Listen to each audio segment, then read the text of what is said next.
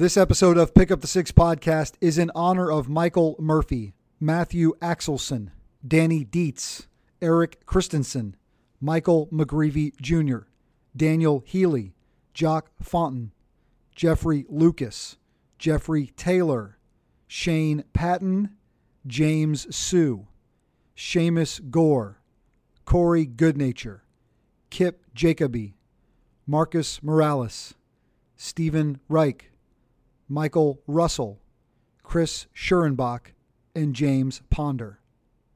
June 28, 2005, four Navy SEALs were embedded in the Hindu Kush Mountains of Afghanistan. It was Operation Red Wings. The story of that fateful day has been told on this podcast on a few occasions. First, the perspective of Lieutenant Colonel Jeff Spanky Peterson, who flew the Pave Hawk that ultimately rescued the lone survivor, Marcus Luttrell. We've also heard from Mike Murphy's dad about his son's fateful acts that ultimately led to Mike receiving the Medal of Honor.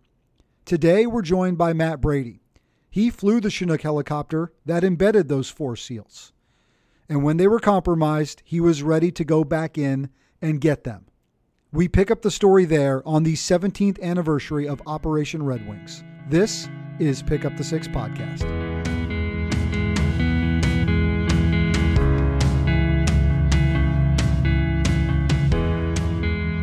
Brian Jodas back once again for another episode of Pick Up the Six podcast. It is the 28th of June. And as you know, uh, if you're loyal Pick Up the Six listeners, and even if you're new to the show, we always take some intentional time today specifically. And you guys have listened. We do a lot here to honor the fallen and remember those who paid the ultimate price, made the ultimate sacrifice for our freedom. But today is sort of a special day uh, for us. And, and we often, with intentionality, lean in and, and, talk about the heroes of Operation Red Wings, which was 28 June 2005. And if you go back to episode two of our show, we talked a lot about that fateful day with Lieutenant Colonel Jeff Spanky Peterson, who flew the Pavehawk helicopter that ultimately picked up the lone survivor of that mission, Marcus Luttrell. And I'll paint the picture because we've got an incredible guest today. That was a big part of the activity of that day. His name is Matt Brady. But you remember it's 28 June 2005, and four Navy SEALs are embedded in the Afghan mountains, really with a mission to go uh, take out some high level Taliban targets. That mission goes south when they are compromised uh, by an old man uh, and two boys that are essentially moving some goats to the mountains. They choose to let those three go, which is the right move. And then they are uh, met with major opposition uh, from the enemy. Uh, and three of those men were killed in that fight. One survived. It's Marcus Luttrell. And then 16 others ultimately paid the price as well uh, on a mission to retrieve them. And a guy that was a part of that uh, and a part of the days before and that day and days after is Matt Brady, who joins us. And Matt, we're grateful that you're joining us today uh, on Pick Up the Six podcast to share your story and to talk a little bit about those heroes of Red Wing. So thank you, brother. Yeah. Thank you, Brian. Good to join you. Absolutely. I hope I painted uh, a pretty decent picture as to what had happened on that day. And again, guys, to to do a real in depth, Spanky and I were on for almost an hour talking about. So there's a lot of just moving parts that are part of it, and Matt was part mm-hmm. of it as well. But Matt, before we talk about that, man, when and why yep. did you get into the army? And then tell me about what led you to the Night Stalkers, right? Those big Chinook helicopters. Yeah, gosh. Well, you know, I appreciate you first of all having me on, Ryan, and give me a chance to speak about this operation. That there were so many people involved, uh, so many people that that lost their lives, um, and I think you know that's why we talk about this every mm. year is to honor them, remember them. Um, it's easy to kind of uh, distill everything down into a into a situation report, right? Here are the facts. Here's what happened, um, and it's a little bit harder to just take a minute and reflect and think back and think through everything we were kind of feeling at the time, thinking about the things we didn't know, which we now do know, right? And so, as the as the mission unfold unfolded, um, just coming to terms with what reality was and how to best uh, achieve the advantage on the battlefield. So, yeah, um, very much a multi-dimensional day uh, filled with high emotion, high risk, and it's just you know it's good to just go back and reflect. Mm-hmm. Um, so I, I, joined the, the army out of uh, out of West Point. Um, Uh, spent four years there at the military academy. Wasn't really ever supposed to get into that institution. I graduated high school with a 2.7 grade point average. It was uh, an embarrassment to myself and my my parents. So I did I did two years of uh, damage control at a junior college before mm-hmm. finally um, being able to to to meet the admissions requirements. But um, one of the things they do while at the military academy is they'll have uh, various demonstrations before the big game. The big game, of course, is the Army Navy game. Mm-hmm. Uh, and this particular year, my junior year, uh, right before we, before we were supposed to pick our branches where we would serve for the rest of our career, uh, they they did a demonstration for the Army Navy game, and it was put on by the U.S. Army Night Stalkers. So, um, you know, a, a, highly highly technical, uh, specialized helicopter force, uh, and their demonstration involved uh, a, a, Chinook and a Black Hawk helicopter filled with Rangers.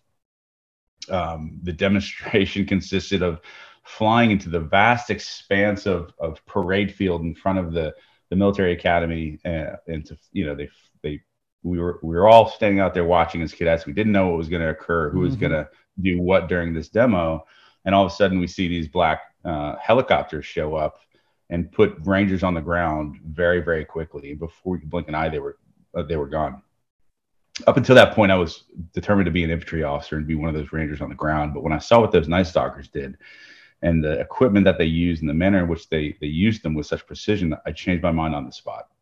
So so that day um, at the academy, I decided I'm not going to be an infantry officer. I'm going to be an aviator, and whoever that whoever that group is, I'm going to be part of that group.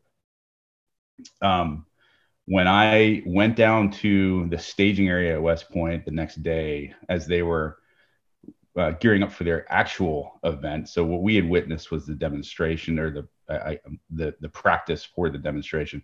The actual demonstration was going to be the next day. When I went to the staging area to find out exactly who these men were and how they did it, um, that is the first time I met the men from 3rd Battalion, 160th in Savannah, Georgia.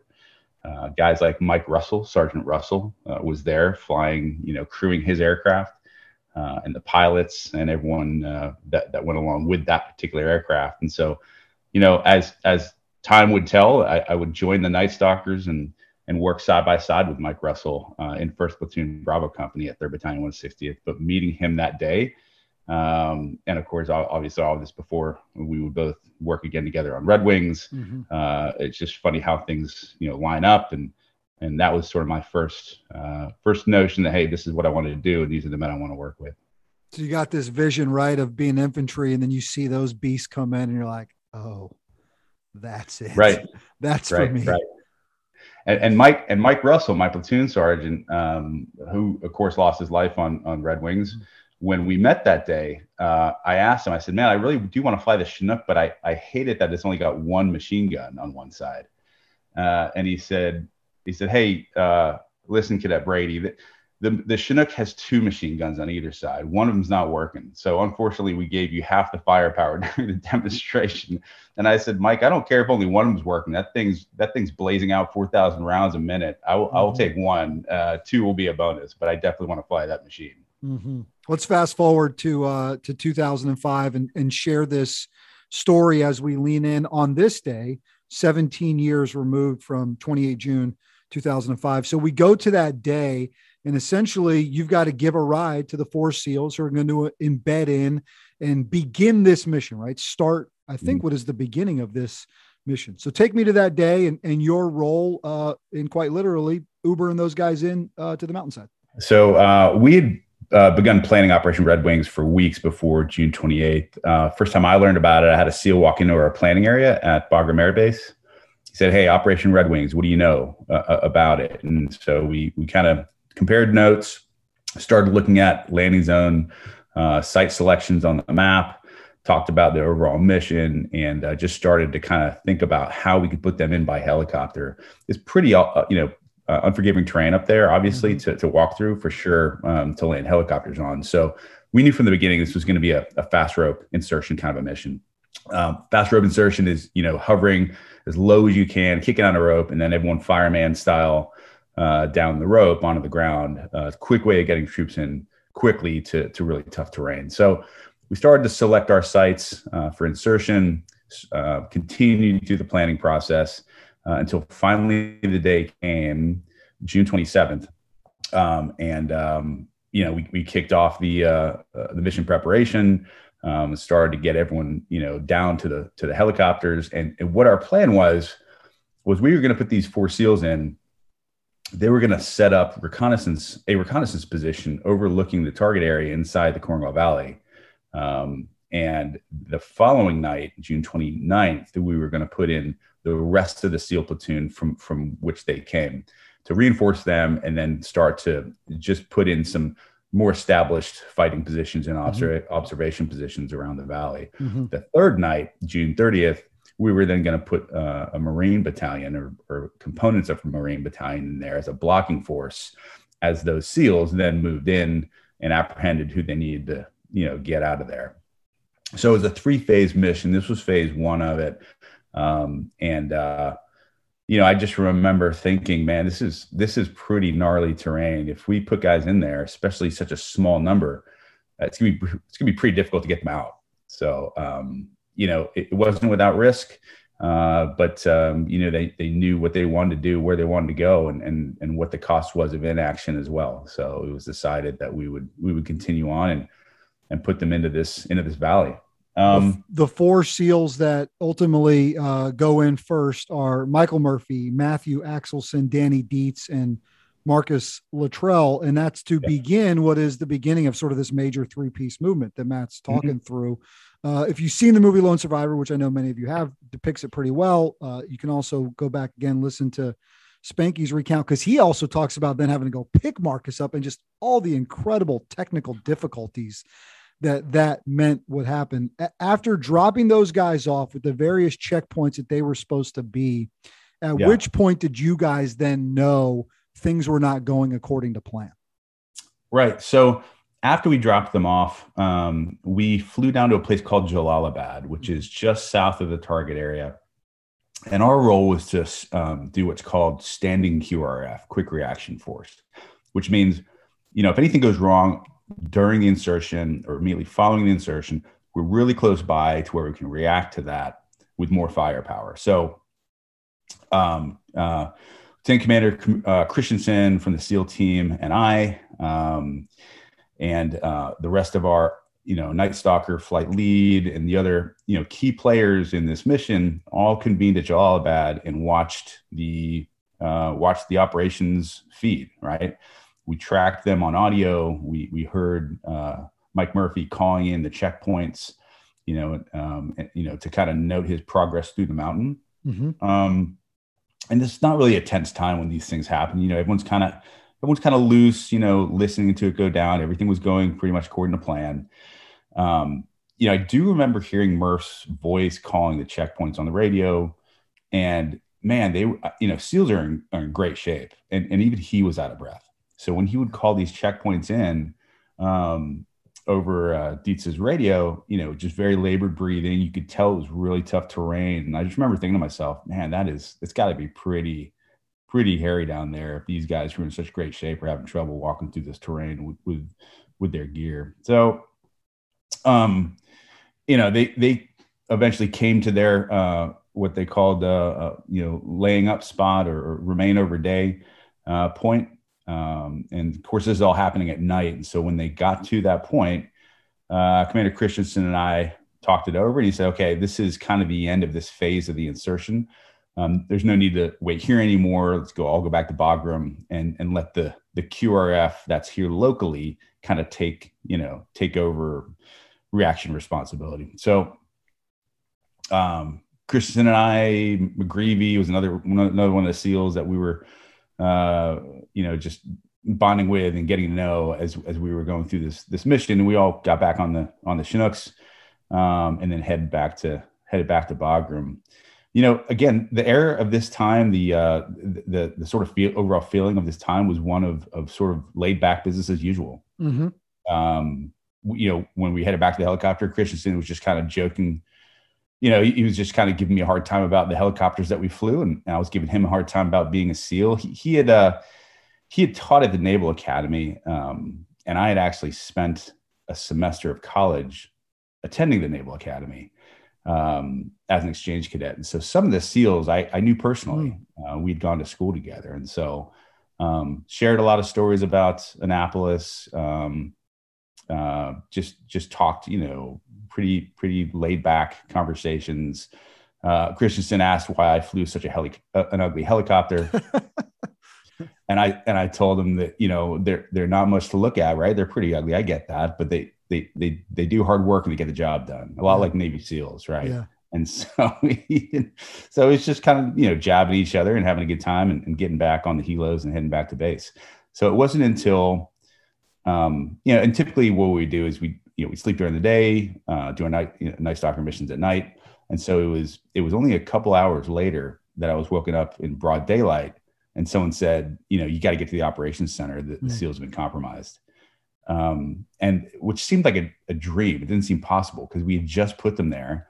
Everyone had just, you know, sort of agreed that hey, they're in a good spot. There, there's, there's nothing out of the ordinary going on, and, and it just seemed like this was just going to be another mission. So getting woken up that quickly in broad daylight was a bit of a, a jolt, but that was my first indication that we need to, you know, spring into action. Yeah. It's it's a twist of fate, really, that ultimately springs all those next steps into action where they are compromised and have to make a major decision and then essentially have to face off uh, with the enemy where they're incredibly outnumbered and what ultimately ends up happening is is we've got to go in and and try to try to get them right is that where chinook number two I mean, sort of the, the second round in uh, where that chinook gets ready to go in and go get those guys can you can you walk me through that part and then what you guys are doing with the time that we have to prepare yeah. for that and, and kind of your role in that yeah. So my role in, in this was um, as the quick reaction force leader. So, um, quick reaction force is something that, that is duty that we will pull during our mission cycle.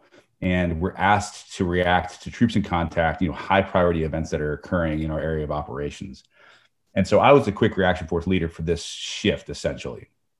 The weird thing is we we were not pulling quick reaction force duty for the SEALs because that that you know that would mean that we were pulling quick reaction force standby during the day, and that mm-hmm. that wouldn't have happened because we don't fly during the day unless we're all on that cycle. You, you get my drift. So yep. Yep. we're on a nighttime cycle. We pull QRF at times for the nighttime forces that we're putting in during the night, and we usually pick them up off the battlefield at the tail end of the night as the sun comes up. So so the quick reaction force uh, that was standing duty for uh, this SEAL team was a force out of what's called SOTF, the Special Operation Forces uh, task force that typically operated during the day and operated in this area, and the Marines were take on or tactically controlled by that task force, and so they were they were providing QRF services. Um, so when I say I was a QRF leader, I wasn't really, you know, on duty. Mm-hmm. Um, and so when I got woken up, it was very confusing to me, right? So how sure. how can we?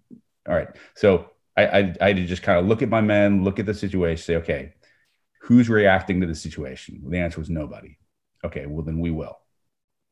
Right, and so that's that's what we did as night stalkers, and and we've got you know a couple of promises that we make and that we keep, and one of them is if we put you into a situation we're going to stop at nothing to get you back out again.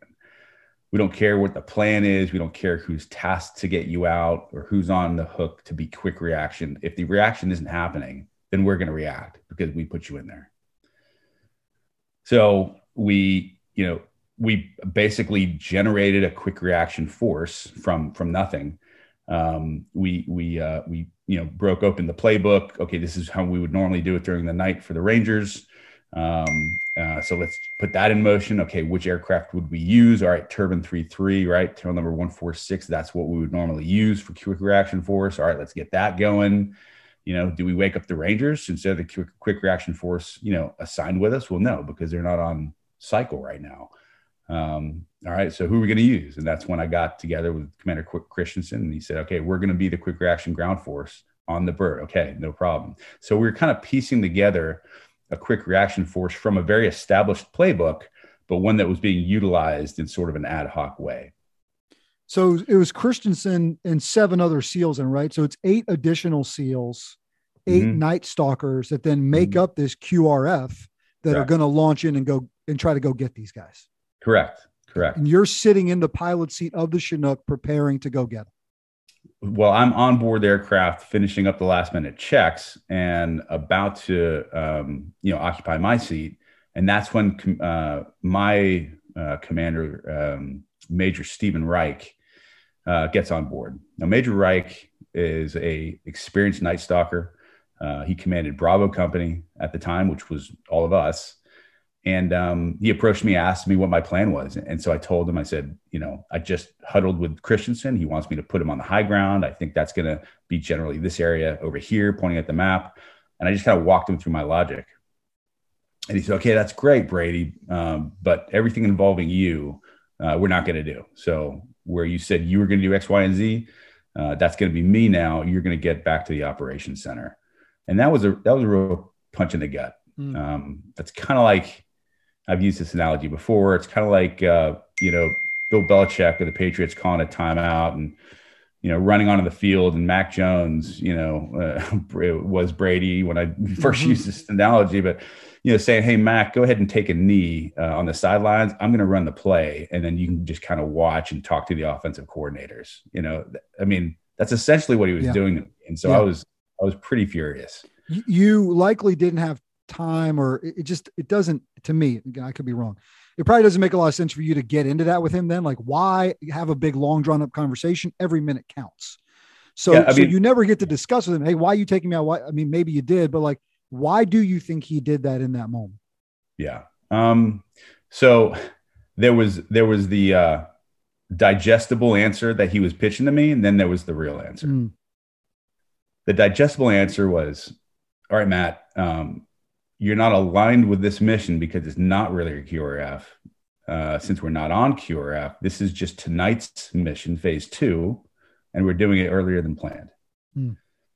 Um, and I said, sir, you, you, know that doesn't make any sense, right? Everything's changed, right? This is right. a reaction. This right. is no longer the plan. We're now pulling an audible. Um, and he said, you know, that, that's great input, Captain, uh, but get off right? So his reasoning for why he did that was that you know doctrinally and you know I guess from a scheduling perspective, you know he was going to be taking it, but um, there was a lot communicated in those in those thirty seconds to a minute. Um, we both knew the stakes. We both knew uh, this potentially could go south very quickly. Um, and he was the kind of man that felt that if anyone, if he was going to ask his men to take risks and potentially lose their lives, he would never point his finger at the at the valley or on the horizon and say, "You guys go do it, and uh, see you when you get back." If he knew there was that much risk involved, he was going to be part of it. I think that so, tells us pretty much everything we need to know about Stephen Reich yeah, in that absolutely. moment. Uh, absolutely, for sure. The combined uh, eight and eight, right, which is 16 more then head in. Um, and it's unfortunately an unsuccessful retrieval because that Chinook goes down. Matt, it, it's a that's a hell of a turn of events, man. And I know you've talked about it a lot, and we are grateful for you doing it today. And we don't take for granted what it means to to go back into that space and do it. But what a hell of a turn of events is all I can really say about. It. Yeah, it it really was. It was um you know, they they they gave the last full measure of devotion, um, doing a job that they loved, protecting a nation that they loved. Um, and they did it without hesitation. Um, when that occurred and the shoot down was confirmed, we had we had one job, which was you know never leave a fallen comrade behind uh, to fall into the hands of the enemy. Yep. And that was job number one. So um, you know, we had to then remount um, another rescue mission, right, to rescue the rescuers. And um, there's a lot that goes into that, right? I mean, you know, you've got you've got these emotions that tug at you, and this this goes for the the men, uh, you know, that are doing the really hard work, right? The the, the uh, you know, you know, prepping that those aircraft, getting those guns ready, loading the the bullets, getting the whole thing uh, mission ready, the flight lead pilots, um, the real experts that crew these machines every night for years in combat zones, you know, they had a real task ahead of them, which was go back into the teeth of the enemy, find our buddies, and get them out safely. Um, and uh, you know, to ask them to do that in the face of this kind of risk, uh, it's just it's a it's a willingness to go above and beyond uh, by these men that I'll never I'll never forget. Yeah, but you know, not a single one of them had been pushed up a ramp onto an aircraft or walked up there, every single one of them would have ran into that yeah. opportunity to go do that. And I, the reason I think why we tend to lean in on it so much here is that is that incredible message that is built into this story in which heaven and earth is moved to go get Marcus and heaven and earth is moved to go get the 16 others because we can't leave them behind. You know, uh, Murph's dad joined me and he talked about um, uh, this guy that basically sat with Mike's body, waiting to get picked up after mm-hmm. they retrieved him. Mm-hmm. That's what we do, right? That's what America does. Yeah. Um, which is incredible. And I know that's not lost on you guys listening, and obviously not on you, Matt, for being such just a, a big part of it. Yeah. You know, it, these guys would do it all over again. I think both sets of, of crews, right? I think Turbine 3 3 would do it again uh, that crew, uh, they were standing here today, sitting around us, they'd say absolutely, we'd make the exact same decision. Yep. Um, when I I know when I talked to the crew of the follow-on Turbine Three Three Rescue Force, asking the same thing, exact same answer. We, we wouldn't hesitate. We'd go in a second. It's it's you know the burden that I feel that you know um, when I ask them to, to to do these things, right? And so let me give you an example what I mean, what I mean by that. There was no doubt that they were going to rescue their buddies and do it immediately and move heaven and earth to get this done. But there was one point in time when one of the flight lead pilots for the rescue of the rescue team, so these are the guys that I would be flying with to get Turbine 33 and her and her occupant and her um, precious cargo, right? You know, I remember this flight lead pilot looking at me, briefing his plan, me saying, "Okay, this is this is absolutely how we need to do it, and uh, we're, ready, and let's execute." I remember him looking at me and, and asking me to kind of to kind of give the order. Yeah. Right. Yeah.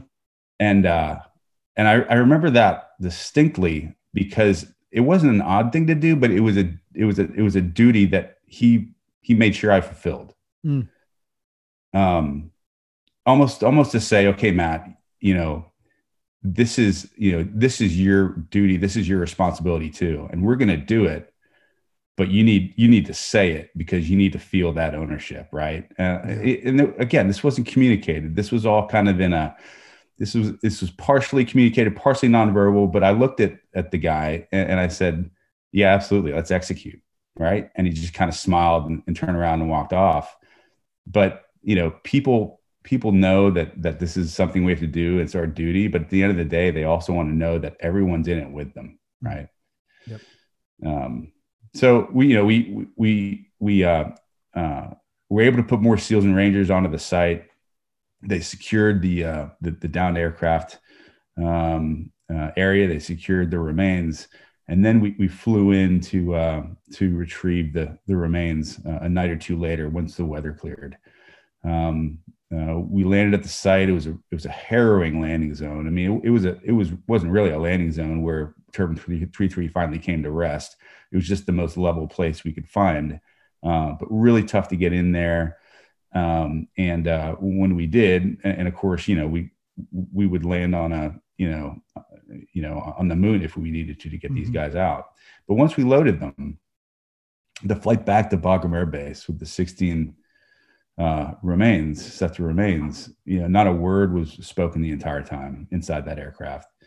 Uh, we flew, did a lap over Bagram Air Base. And we could see, um, you know, thousands of people uh, gathered around the airstrip, gathered around where we were going to land, um, just wanting to show their support. And we landed, and uh, you know, just teams of people uh, showed up at the ramp to take uh, the the remain bags off board and, and carry them with dignity to the to the uh, uh, you know their next sort of uh, area where we would you know make sure that they were fully prepared to make the final trip home to the states. So um, nothing you know needed to be communicated or exchanged, but everyone just knew what to do.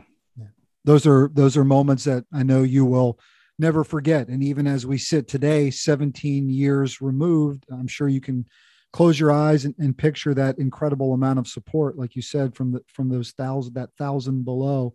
On a day like today, I know it means a lot to you every day, but do you do anything specific? What do you do on a day like today? And and how much do you think about Stephen and and what he ultimately did in that moment? Um, you know, I try to uh, say a prayer for each one uh, of the fallen Night Stalkers and fallen SEALs. Um, I say a prayer for their families. Um, you know, uh, God has always been important to me, and my faith has mm-hmm. always been important to me. But this this uh, event, um, you know, just reaffirmed that faith. So uh, I usually just spend it quietly uh, in prayer, in in uh, fellowship with my family, close friends, uh, and um, you know, we'll just think about them and the sacrifice they made, and how important it is for this country to have people like that. Um, you know, we wouldn't be where we are today were people not willing to uh, just go that extra mile and uh, and you know do the the the mission that this country needs to do uh, in order to secure our freedom. So we just say a quiet prayer of thanks uh, to them uh, and to those like them that came before, and just pray to God that we'll continue to develop leaders like them that continue to do the really hard things that no one else will do for, from this day forward in those moments of adversity and in tragedy, may we not run from our faith. May we run towards it and embrace it to carry us through those moments of hardship.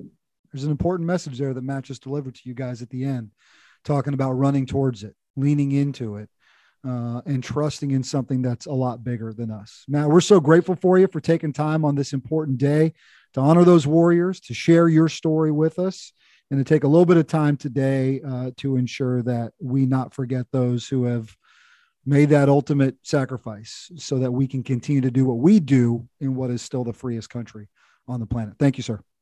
Hey, it's been my pleasure, Brian. Um, and uh, just uh, two mottos that continue to live on in these esteemed communities.